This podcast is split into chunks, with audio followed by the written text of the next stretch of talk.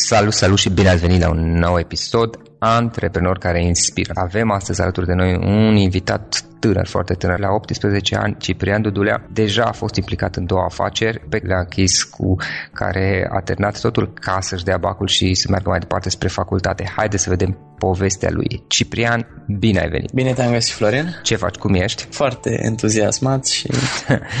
ok. Să... În momentul de față, din câte știu, tu ai dat bacalaureatul. Da, am terminat cu tot ce înseamnă bacalaureat. Și acum mergi la facultate. Ce facultate ți-ai ales? Da, acum o să merg la o facultate de antreprenoriat care se deschide anul ăsta în România. E o facultate... Cea Sergiu Negut? Da, exact. Uh-huh. Cea lui Sergiu. Ok, ok. Da, multă lume a aflat de ea. Noi o să fim un fel de cobai, ca să zic așa, pentru că N-a mai apărut uh, ceva de genul ăsta în România, dar sunt entuziasmat și eu cred că o să iasă o treabă foarte bună. Da, poate apucăm să vorbim și două cuvinte despre, despre facultate, că e, uh-huh. e o mhm. chestie interesantă. Hai să o luăm puțin pe rând.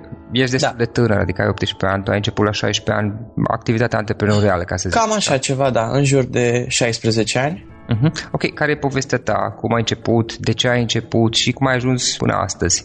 Ok, de fapt n-a fost chiar 16 ani, cred că... Hai, hai să o luăm de la început. Deci eu am făcut dans sportiv de performanță vreo 8 ani de zile și m-am oprit în clasa 7 parcă. E, în timp ce făceam dans sportiv de performanță, eram chemat spre la tot felul de petreceri și nunți unde eram puși să dansăm și ușor, ușor am reușit să, să strâng câțiva bani în chestia asta. După ce m-am lăsat de dans, m-am apucat de jocuri pe calculator, parcă nu mai știu, cred că aveam 14 ani sau ceva de genul și reușisem la un moment dat să scot aproape, cred că salariul lui taică mi într-o lună îl scosesem din vânzarea unor obiecte în mediu virtual, în mediu real, adică în bani real le transformasem. Și după ce înțelegi prin asta, stă un pic? Ce înseamnă vânzarea unor obiecte în mediu virtual? Da, adică erau niște jocuri, uh-huh. jocuri de copii, unde te chinuiai acolo în jocul respectiv să faci jos de anumite iteme, se numeau, arme și tot felul de armuri.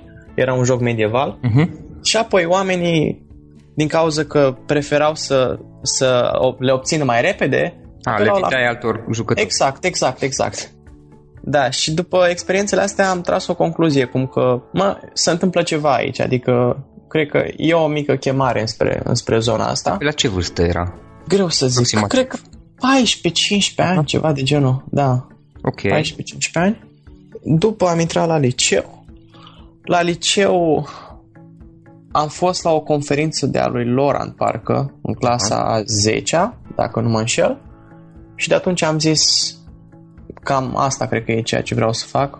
Cu siguranță mi se potrivește domeniul ăsta și vreau să-l urmez în continuare. Așa că am intrat într-o activitate de network marketing la 16 ani. Vândeam, vindeam antioxidanți și tot felul de chestii de astea. Ce anume antioxidanți? Da, da. Adică minerale, tot felul de suplimente uh-huh. naturiste. Și era puțin amuzant pentru că eram mic și mergeam pe la școală cu tuburile de vitamine după mine încercând să-i convic pe colegii mei să cumpere. da, deci imaginează-ți despre ce era vorba. Apoi, după un an și ceva, am zis că e ok, mi-am învățat lecțiile de care aveam nevoie, dar nu vreau să fac asta în toată tinerețea mea. Și m-am orientat cu prietenul meu, George, către o afacere în domeniul florilor. Mai exact, niște cutii în care puneam trandafiri, dacă eu o să-ți dau niște poze mai târziu ca uh-huh. să mhm. vezi exact cum arată, și efectiv le, le vindeam la oamenii care doreau să-și surprindă soțiile, iubitele și așa mai departe. Da. da. După a început uh, nebunia cu examenul de BAC și a trebuit să să oprim activitatea, dar eu cred că o să continuăm după ce... Și stai un pic, tu când, când ai început asta cu trandafirii, de exemplu, da. uh, practic aveai o firmă, nu uh, puteai să ai că, din câte știu, sub 18 ani nu ai voie să-ți faci firmă la noi, din câte știu. Da, da, uh, eu n-am putut să-mi fac firmă, dar în schimb fratele meu avea deja o firmă înființată. Așa, ai mai... făcut pe exact. firma lui că altfel exact. n-aveai voie. Exact, da. Hmm? Și trandafirii cum îi vindeai? Sau care era, ok, hai să zicem așa, cum vă găseați clienții? Mai, de îndată ce am făcut o pagină pe Facebook, da. toți prietenii au văzut uh, și au zis wow, pentru că în România nu se mai făcea așa ceva. Era un concept pe care noi l-am văzut pe Instagram inițial și chiar am făcut puțin research de piață și am văzut că în România nu face nicio florărie asta. Și am zis, am întrebat cam 50 de femei dacă ar fi surprinse în momentul în care soțul lor le-ar face un cadou de genul ăsta și au zis da. Apoi în momentul ăla am pus camera, am filmat cu George un videoclip de două minute și l-am dat la 100 de bărbați, în care le prezentam tot conceptul. De aici au pornit primele comenzi și după au aflat prietenii și tot așa. Adică din recomandări, cred, din vorbă în vorbă. Cam așa a pornit totul. Și erai singur acolo sau erați mai mulți? Eram eu și cu prietenul meu George, care e colegul meu de clasă. Asta e tot.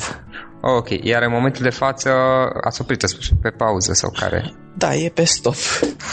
și s-au vândut trandafirii?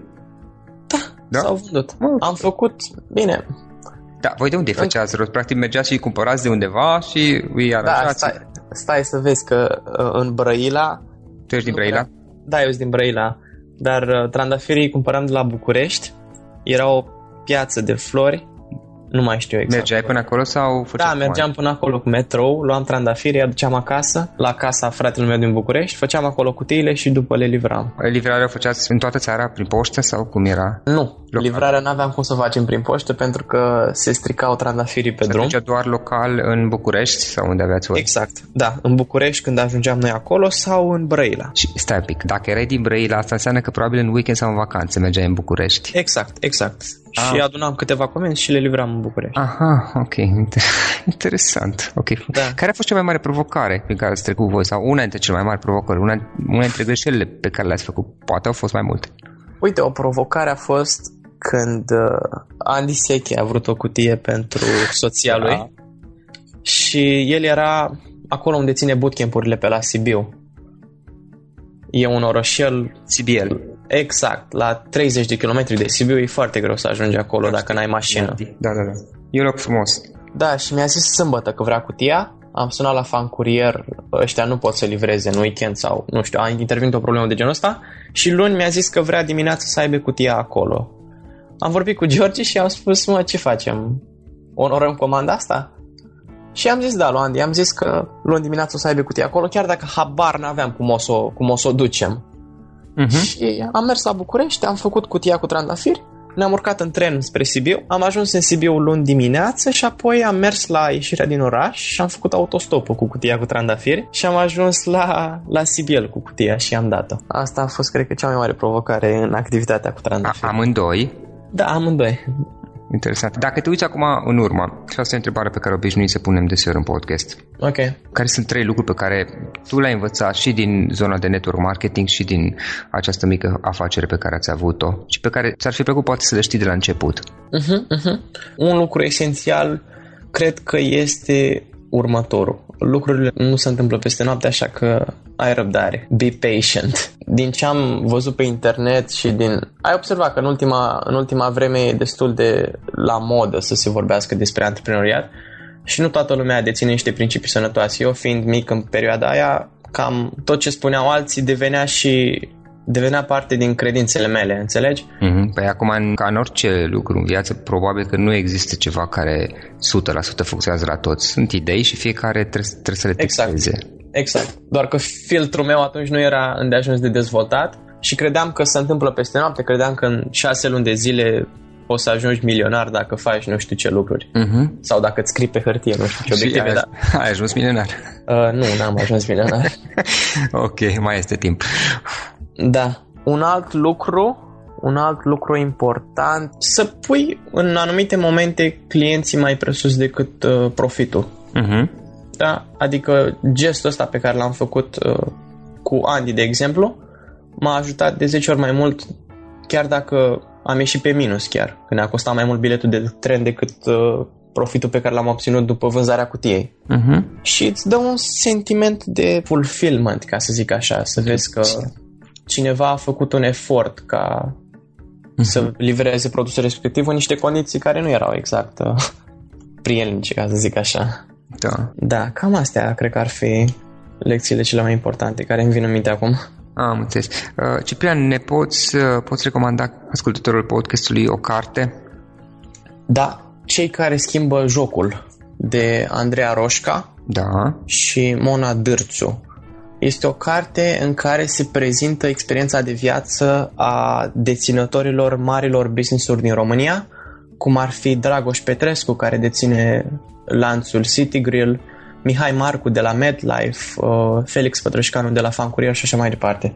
Uh-huh. E o carte de realitate, ca să zic da, așa. chiar am avut uh, plăcerea să avem pe Andreea Roșca de curând în podcast și ea a fost uh-huh. invitată. Și un instrument online pe care tu obișnuiești să-l folosești în activitatea ta uzuală? Un instrument online? Până acum? Fie că uh, planificare, colaborare, gestionarea activității, calendar, whatever. Da, am pe telefon o aplicație, se numește Trello. Trello, da, Trello. Exact, exact. Și mă ajută să-mi planific ziua exact așa cum vreau să, cum vreau să fie. Adică primesc notificări atunci când, uite, de exemplu, acum cu tine trebuia să mă trezesc și să fim pe Skype ca să facem podcastul ăsta și de la aplicație am primit notificare uh-huh. și obișnuindu-mă să o folosesc, mi se pare extrem de, extrem de utilă în planificarea tascurilor zilnice. Da, Trello este, îl folosesc și în unele proiecte, este un da. instrument foarte bun, într-adevăr. Uh-huh. Mai departe, ce planuri ai? Unde îți dorești să ajungi peste, hai să zicem, 10 ani?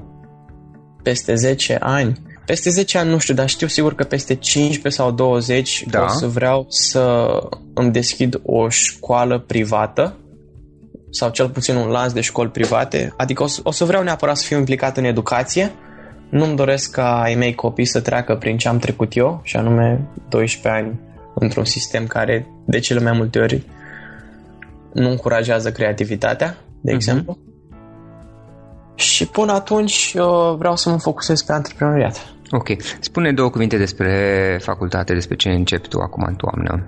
Da, facultatea este din Olanda. Ți-am zis că e primul an în care vine România. Uh-huh. Noi o să fim obligați oarecum să ne creăm propriile proiecte, propriile afaceri, iar examenul de la sfârșit de an constă în atingerea unei ținte de profit cu, uh, cu afacerea pe care ți-o deschizi în timpul anului. Nu este examen scris ca la celelalte facultăți și practic uh, asta este confirmarea pentru modelul educațional. Îți dai seama dacă se alege ceva de copiii pe care îi educi, dacă există rezultate în realitate, uh-huh. nu pe hârtie, nu virtual.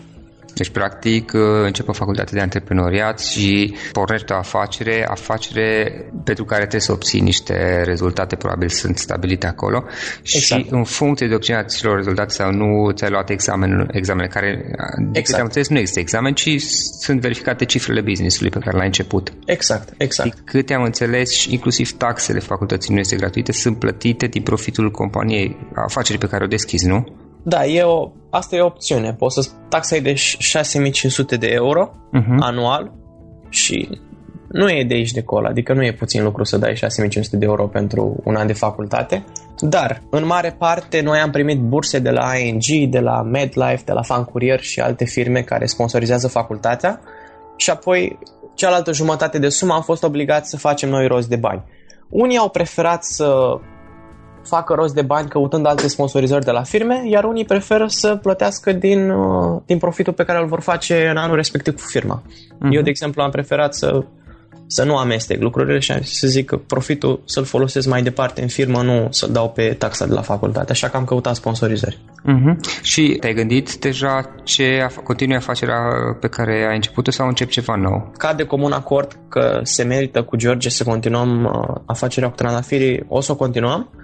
Dacă nu, eu mă gândesc să elimin problema cu cornurile și laptele din școli care se, se aruncă, care nu se mănâncă și pe care se cheltuie o groază de bani și să fac un fel de healthy food corner de unde, de unde copiii sau elevii să-și poată procura pachetelul zilnic, uh-huh. o taxă pe lună și copiii să aibă opțiunea de a-și alege pachetul fiecare zi pe gratis din cauza că au abonament la la frigiderul respectiv, ca să zic așa. Bine, asta e o idee în mare, încă nu e pusă pe hârtie, dar nu știu, mi se pare ceva care merită, merită efortul, știi? Merită luat în considerare, da. Exact, exact. Super interesant. Ciprian, uh, cum poate lumea să afle mai mult despre activitatea ta, eventual dacă, dacă vrea să scrie să-ți ceară un sfat? Eu am un... Deci pe Facebook, în mare parte, sunt activ și răspund la toate mesajele. Am și un videoblog și pe YouTube și pe Facebook am uh, câteva... Adresa? adresa Ciprian Dudulea. .ro? Nu e site. Adresa Ciprian Dudulea mă caută pe Facebook și pe YouTube la fel. pe YouTube, canal de YouTube, ok. Da, da. Avem și link spre ele. Uh, super. Ciprian, în încheiere, o idee cu care ascultătorii podcastului să plece acasă din toată această discuție. Uh, nu luați ce am spus eu ca fiind realitatea absolută. Treceți-o prin filtrul vostru, vedeți ce se poate aplica în viața voastră din mica experiența mea și multă baftă. ok, așadar să nu luăm ceea ce auzim dintr-o parte între altul ca și ceva universal, valabil, absolut și să le filtrăm, să ne formăm niște filtre, să le filtrăm și să vedem cum funcționează, dacă și cum funcționează la noi, da? Și să testăm totul în practică. Ciprian, îți mulțumim foarte mult te salutăm și mult succes să mai departe. Și eu îți mulțumesc mult, Florin.